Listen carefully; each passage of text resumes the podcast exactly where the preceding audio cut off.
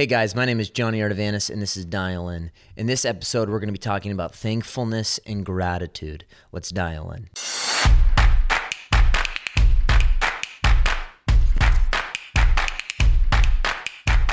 First Thessalonians 5, verses 16 through 18 read Rejoice always, pray without ceasing, and give thanks in all circumstances, for this is God's will for you in Christ Jesus. This is God's will, the passage says, meaning that God's will, listen here, for your life does not need to be found, it needs to be obeyed. And God's will for your life is that you would rejoice always, that you would pray without ceasing, and that you would give thanks in all circumstances. This is Christianity 101. R.C. Sproul says that the essence of theology is grace, and the essence of Christian ethics is gratitude. And in this passage, thankfulness is described as an imperative command given to believers because it is so foreign and non instinctive to the natural mind. This is why we have to teach toddlers to say thank you because all that the natural mind knows is mine, give me, and I want. The human instinct is thanklessness, not thankfulness. We ask so much and we praise so little, and we are so ready to grumble, but so slow to express gratitude. This idea of ingratitude, the Bible recognizes as one of the distinguishing marks of an unbeliever. In Romans 1, it says, For since the creation of the world, in verse 20, his invisible attributes, this is God, his eternal power and divine nature have been clearly seen, being understood through what has been made, so that they are without excuse. For even though they knew God, they did not honor him as God or give thanks. These unbelievers, they don't give thanks to God. They only mention his name in vain and when they complain. They don't recognize and submit to the source and fountain of every blessing.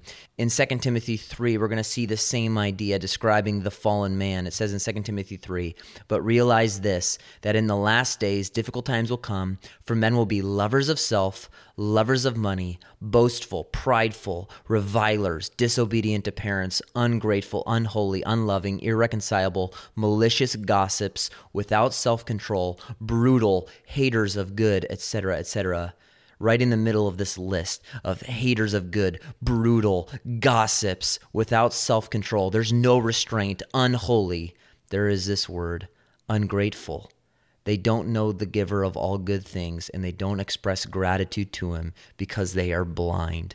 The unsaved person goes through life disappointed, bitter, complaining, jealous, coveting, chippy, edgy, and ungrateful. They might even have the appearance of gratitude, but it is never directed towards the giver. For believers, even though thankfulness is the logical response of the redeemed, the command scripture gives serves to indicate that there is always a gravitational pull as long as we are in the flesh towards ingratitude. And if we survey the scripture, we see that there is this constant distinguishing mark of an unbeliever, that they are ungrateful. But on the contrary, if we survey the scripture, there is a defining characteristic of those who have been saved. And that characteristic is that they are grateful regardless of the circumstances. Gratitude, as I said, is Christianity 101. I want to recite some familiar verses to you, but I want you to notice the emphasis. Colossians 2, verses 6 says, Therefore, as you have received Christ Jesus the Lord, this is becoming a believer. It says, So walk in him, having been firmly rooted and now being built up in him and established in your faith, just as you were instructed, and overflowing with gratitude. He says, As you've received Christ, now you walk and live in a grateful way. Colossians 3, verses 16 says, Let the word of Christ richly dwell within you, with all wisdom, teaching and admonishing one another with psalms and hymns and spiritual songs. Watch this singing with thankfulness in your hearts to God. Whatever you do in word or deed, do all in the name of the Lord Jesus Christ, comma, giving thanks through him to God the Father. How do we measure the depth and degree of the transformation that has taken place in us? The Bible asks. Well, the answer is simple gratitude. Godly people are grateful people. And the defining characteristic of those who have been transformed by God is that they have a transformed perspective, and therefore they are incessantly grateful. The early church made expressing gratitude an absolute priority of every gathering, and believers today should do the same. In fact, this is why God extends his grace to unworthy sinners in the first place. Yes, it's for his glory, but it is to produce a people of thanksgiving. In 2 Corinthians 4, verse 15, it says, For all things are for your sakes, that the grace which is spreading to more and more people may cause, now notice this, it's saying the grace that is spreading all over the world may cause the giving of thanks to abound to the glory of God. God is glorified by a people who have been ransomed and redeemed that thank Him. This is not just a response or attitude believers have, but it is also a weapon that believers have and that they possess in the battle against temptation and fear. In Ephesians 5, Paul is encouraging believers and he's telling them how to live in light of the gospel. And in Ephesians 5:1 it says, "Be imitators of Jesus Christ." Now, one of the first ways that Paul constantly distinguishes a believer from an unbeliever is how they approach sexual purity. So in Ephesians 5:3 it says, "But immorality or any impurity or greed must not even be named among you, as is proper among saints. And there must be no filthiness, no silly talk or coarse which are not fitting, but rather give thanks. For this you know with certainty that no immoral person, or impure person, or covetous man who is an idolater has an inheritance in the kingdom of Christ and God. He's saying, don't be immoral. Don't sleep around. Don't talk filthy. Don't joke crudely. But in the middle of that, he says, but rather give thanks. And then he's going to say later on in the chapter, don't get drunk with wine. But verse 20, but always give thanks for all things in the name of our Lord Jesus Christ. All immorality is rooted in pride. And therefore, thanksgiving serves as this great contrast because only those who have been humbled by and before God are truly thankful. And when God is viewed in our own minds as the giver of all good gifts, and we are constantly thanking Him for those things, we can look at the temptations in our life and consider would I be able to thank God for the fleeting image I am tempted to look at, or the relationship that causes me to stumble? If it's not something that I can thank God for, it's not something that I will participate in because the climate and the habits of my heart are always grateful. A radar goes off in my mind, and a determination arises in my heart through God's Spirit to flee the things that I would not be able to thank God for. But it's not only a prescription for purity, as we just read, it's also thankfulness that is an antidote to our anxiety. Question for you Do you want a mind that is guarded? Do you want a mind that's like a fortified castle? Do you want a mind that is protected? Well, listen to the words of Paul in Philippians 4 Rejoice in the Lord always. Again, I say, rejoice. Let your gentle spirit be made known to all men, because the Lord is near. Verse 6 Be anxious for nothing, but in everything, by prayer and supplication, with thanksgiving, let your requests be made known to God. And the peace of God, which surpasses all comprehension, will guard your hearts and your minds in Christ Jesus.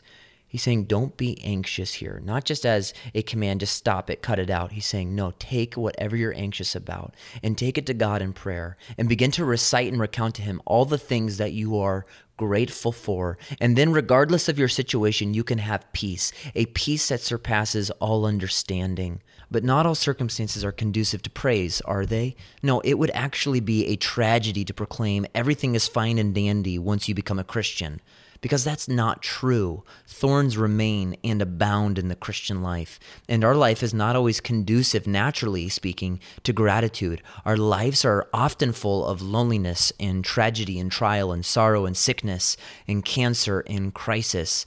A pagan can be thankful in times of blessing.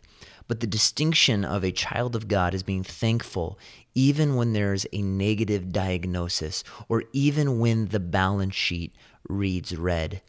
Pagans can be thankful when they have full hearts, full homes, and full bank accounts, but only a believer can have reason to rejoice and be grateful when they have broken hearts, an empty chair at the dining room table, and an empty bank account.